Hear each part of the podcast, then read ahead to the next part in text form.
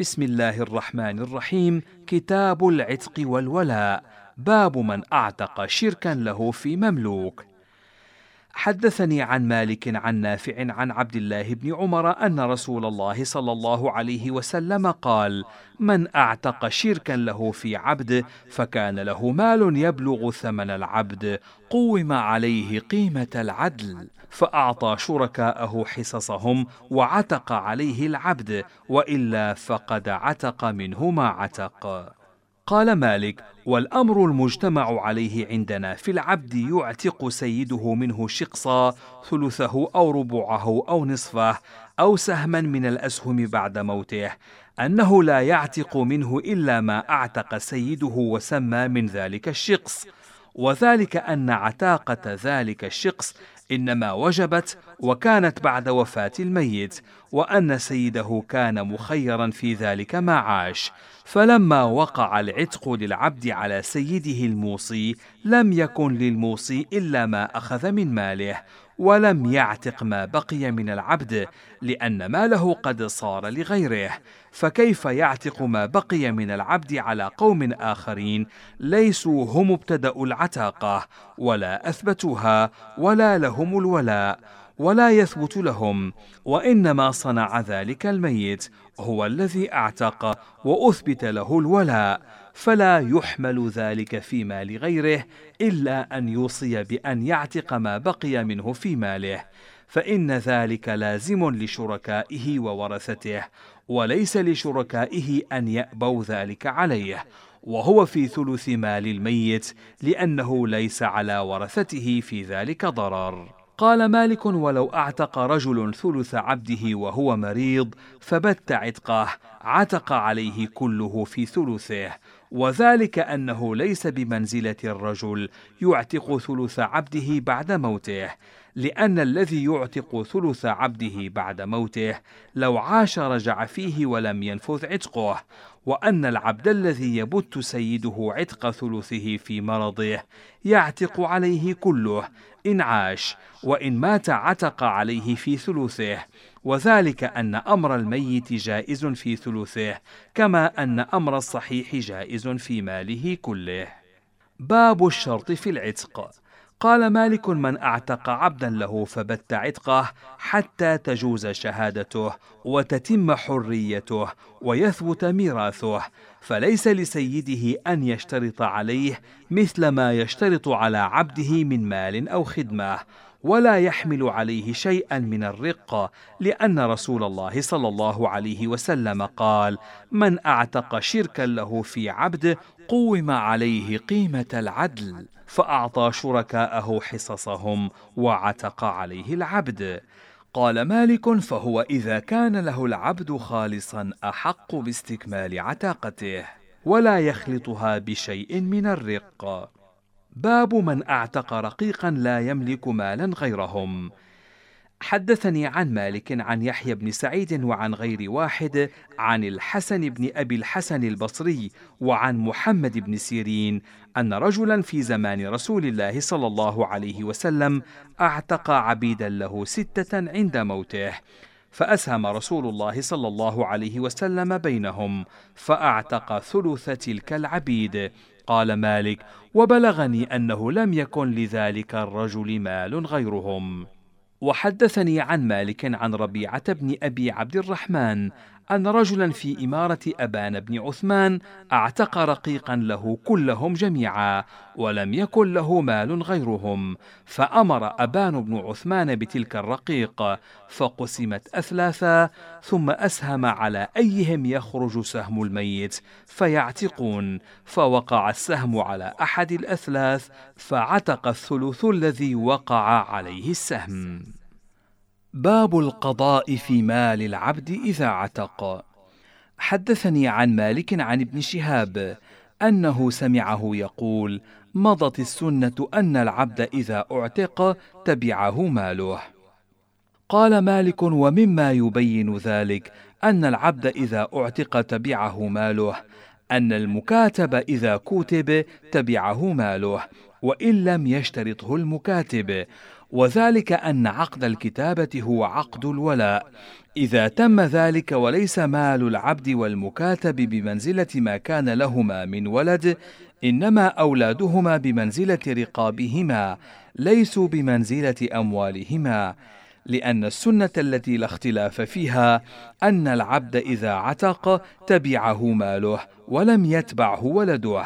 وأن المكاتب إذا كتب تبعه ماله ولم يتبعه ولده.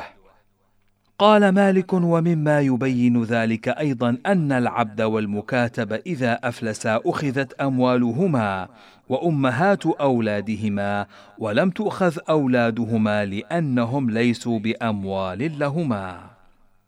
قال مالك ومما يبين ذلك أيضا أن العبد إذا بيع واشترط الذي ابتاعه ماله لم يدخل ولده في ماله. قال مالك ومما يبين ذلك أيضا أن العبد إذا جرح أخذ هو وماله ولم يؤخذ ولده. باب عتق أمهات الأولاد وجامع القضاء في العتاقة. حدثني عن مالك عن نافع عن عبد الله بن عمر أن عمر بن الخطاب قال: أيما وليدة ولدت من سيدها فإنه لا يبيعها ولا يهبها ولا يورثها وهو يستمتع بها فإذا مات فهي حرة. وحدثني عن مالك أنه بلغه أن عمر بن الخطاب أتته وليدة قد ضربها سيدها بنار أو أصابها بها فأعتقها. قال مالك: الأمر المجتمع عليه عندنا أنه لا تجوز عتاقة رجل وعليه دين يحيط بماله، وأنه لا تجوز عتاقة الغلام حتى يحتلم أو يبلغ مبلغ المحتلم، وأنه لا تجوز عتاقة المولى عليه في ماله، وإن بلغ الحلم حتى يلي ماله. باب ما يجوز من العتق في الرقاب الواجبة. حدثني عن مالك عن هلال بن أسامة عن عطاء بن يسار عن عمر بن الحكم أنه قال أتيت رسول الله صلى الله عليه وسلم فقلت يا رسول الله إن جارية لي كانت ترعى غنما لي فجئتها وقد فقدت شاة من الغنم فسألتها عنها فقالت أكلها الذئب؟ فأسفت عليها وكنت من بني آدم فلطمت وجهها وعلي رقبة أفأعتقها؟ فقال لها رسول الله صلى الله عليه وسلم أين الله؟ فقالت في السماء فقال من أنا؟ فقالت أنت رسول الله. فقال رسول الله صلى الله عليه وسلم أعتقها. وحدثني عن مالك عن ابن شهاب عن عبيد الله بن عبد الله بن عتبة بن مسعود أن رجلا من الأنصار جاء إلى رسول الله صلى الله عليه وسلم بجارية له سوداء. فقال يا رسول الله إن علي رقبة مؤمنة فإن كنت تراها مؤمنة أعتقها. فقال لها رسول الله صلى الله عليه وسلم أتشهدين أن لا إله إلا الله؟ قالت نعم. قال أتشهدين أن محمدا رسول الله؟ قالت نعم. قال أتوقنين بالبعث بعد الموت؟ قالت نعم. فقال رسول الله صلى الله عليه وسلم أعتقها. وحدثني عن مالك أنه بلغه عن المقبوري أنه قال سئل أبو هريرة عن الرجل تكون عليه رقبة هل يعتق فيها ابن زنا؟ فقال أبو هريرة نعم ذلك يجزئ عنه. وحدثني عن مالك أنه بلغه عن فضالة بن عبيد الأنصاري وكان من أصحاب رسول الله صلى الله عليه وسلم أنه سئل عن الرجل تكون عليه رقبة هل يجوز له أن يعتق ولد زنا؟ قال نعم ذلك يجزئ عنه. باب ما لا يجوز من العتق في الرقاب الواجبة. حدثني عن مالك أنه بلغه أن عبد الله بن عمر سئل عن الرقبة الواجبة هل تشترى بشرط؟ فقال لا. قال مالك وذلك أحسن ما سمعت في الرقاب الواجبة أنه لا يشتريها الذي يعتقها فيما وجب عليه بشرط على ألا يعتقها لأنه إذا فعل ذلك فليست برقبة تامة لأنه يضع من ثمنها للذي يشترط من عتقها. قال مالك ولا بأس بأن يشتري الرقبة في التطوع ويشترط أن يعتقها. قال مالك إن أحسن ما سمع في الرقاب الواجبة. أنه لا يجوز أن يعتق فيها نصراني ولا يهودي ولا يعتق فيها مكاتب ولا مدبر ولا أم ولد ولا معتق إلى سنين ولا أعمى. ولا بأس أن يعتق النصراني واليهودي والمجوسي تطوعا لأن الله تبارك وتعالى قال في كتابه فإما منا بعد وإما فداء فالمن العتاقة. قال مالك فأما الرقاب الواجبة التي ذكر الله في الكتاب فإنه لا يعتق فيها إلا رقبة مؤمنة. قال مالك وذلك في إطعام المساكين في الكفارات لا ينبغي أن يطعم فيها إلا المسلمون ولا يطعم فيها أحد على غير دين الإسلام. باب عتق الحي عن الميت. حدثني عن مالك عن عبد الرحمن بن أبي عمرة الأنصاري أن أمه أرادت أن توصي ثم أخرت ذلك إلى أن تصبح فهلكت وقد كانت همت بأن تعتق. فقال عبد الرحمن فقلت للقاسم بن محمد أينفعها أن أعتق عنها؟ فقال القاسم إن سعد بن عبادة قال لرسول الله صلى الله عليه وسلم: إن أمي هلكت، فهل ينفعها أن أعتق عنها؟ فقال رسول الله صلى الله عليه وسلم: نعم. وحدثني عن مالك عن يحيى بن سعيد أنه قال: توفي عبد الرحمن بن أبي بكر في نوم نامه، فأعتقت عنه عائشة زوج النبي صلى الله عليه وسلم رقابا كثيرة. قال مالك وهذا أحب ما سمعت إلي في ذلك.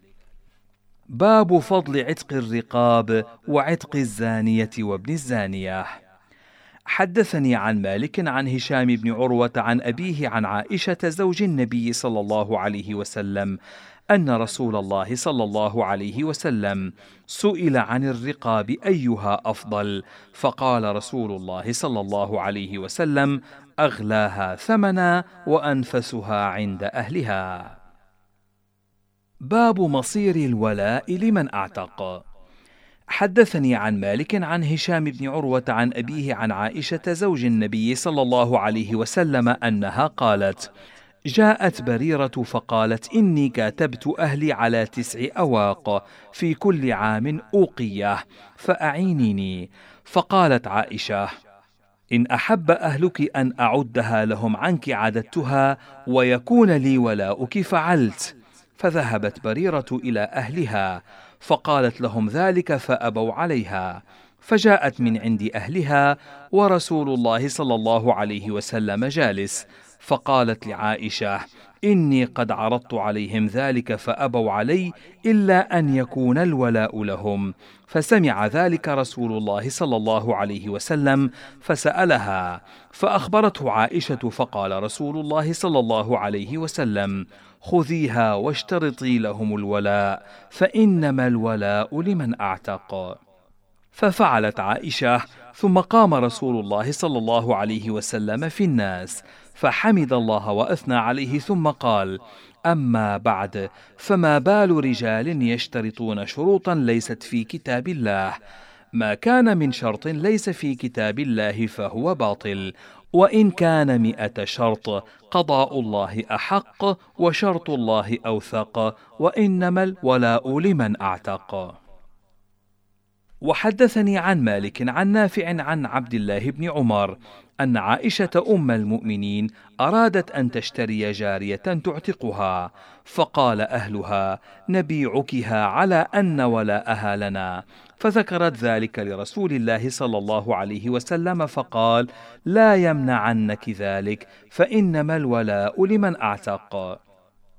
وحدثني عن مالك عن يحيى بن سعيد عن عمرة بنت عبد الرحمن أن بريرة جاءت تستعين عائشة أم المؤمنين فقالت عائشة: إن أحب أهلك أن أصب لهم ثمنك صبة واحدة وأعتقك فعلت. فذكرت ذلك بريرة لأهلها فقالوا لا إلا أن يكون لنا ولاؤك. قال يحيى بن سعيد فزعمت عمرة أن عائشة ذكرت ذلك لرسول الله صلى الله عليه وسلم فقال رسول الله صلى الله عليه وسلم اشتريها واعتقيها فإنما الولاء لمن أعتق. وحدثني عن مالك عن عبد الله بن دينار عن عبد الله بن عمر أن رسول الله صلى الله عليه وسلم نهى عن بيع الولاء وعن هبته. قال مالك في العبد يبتاع نفسه من سيده على أنه يوالي من شاء إن ذلك لا يجوز وإنما الولاء لمن أعتق. ولو أن رجلا أذن لمولاه أن يوالي من شاء ما جاز ذلك لأن رسول الله صلى الله عليه وسلم قال الولاء لمن أعتق. ونهى رسول الله صلى الله عليه وسلم عن بيع الولاء وعن هبته. فإذا جاز لسيده أن يشترط ذلك له وأن يأذن له أن يوالي من شاء. فتلك الهبة. باب جر العبد الولاء إذا أعتق. حدثني عن مالك عن ربيعة بن أبي عبد الرحمن أن الزبير بن العوام اشترى عبدا فاعتقه ولذلك العبد بنون من امرأة حرة. فلما أعتقه الزبير قال هم موالي وقال موالي أمهم بل هم موالينا فاختصموا إلى عثمان بن عفان فقضى عثمان للزبير بولائهم. وحدثني عن مالك أنه بلغه أن سعيد بن المسيب سئل عن عبد له ولد من امرأة حرة لمن ولاؤهم فقال سعيد إن مات أبوهم وهو عبد لم يعتق فولاؤهم لموالي أمهم. قال مالك ومثل ذلك ولد الملاعنة. من الموالي ينسب إلى موالي أمه فيكونون هم مواليه. إن مات ورثوه وإن جر جريرة عقلوا عنه فإن اعترف به أبوه ألحق به وصار ولاؤه إلى موالي أبيه. وكان ميراثه لهم وعقله عليهم ويجلد أبوه الحد. قال مالك وكذلك المرأة الملاعنة من العرب إذا اعترف زوجها الذي لاعنها بولدها صار بمثل هذه المنزلة إلا أن بقية ميراثه بعد ميراث أمه وإخوته لأمه لعامة المسلمين ما لم يلحق بأبيه.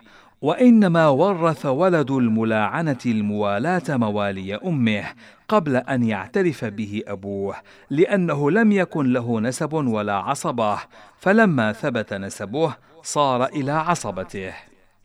قال مالك الأمر المجتمع عليه عندنا في ولد العبد من امرأة حرة وأبو العبد حر أن الجد أبا العبد يجر ولاء ولد ابنه الأحرار من امرأة حرة يرثهم ما دام أبوهم عبدا فإن عتق أبوهم رجع الولاء إلى مواليه وإن مات وهو عبد كان الميراث والولاء للجد وإن العبد إذا كان له ابنان حران. فمات أحدهما وأبوه عبد جر الجد أبو الأب الولاء والميراث.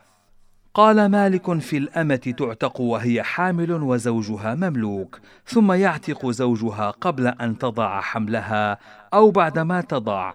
إن ولاء ما كان في بطنها للذي أعتق أمه لأن ذلك الولد قد كان أصابه الرق قبل أن تعتق أمه.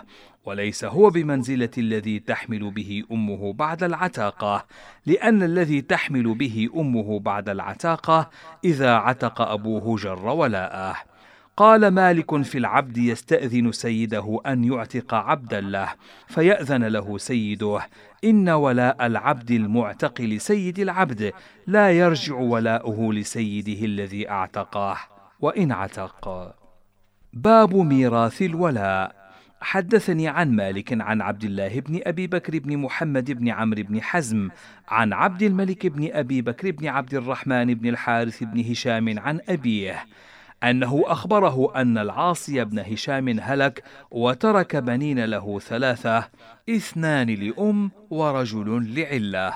فهلك أحد اللذين لأم وترك مالا وموالي فورثه أخوه لأبيه وأمه ماله وولاءه مواليه ثم هلك الذي ورث المال وولاء الموالي وترك ابنه وأخاه لأبيه فقال ابنه قد أحرزت ما كان أبي أحرز من المال وولاء الموالي وقال أخوه ليس كذلك إنما أحرزت المال وأما ولاء الموالي فلا أرأيت لو هلك أخي اليوم ألست أرثه أنا؟ فاختصما إلى عثمان بن عفان فقضى لأخيه بولاء الموالي.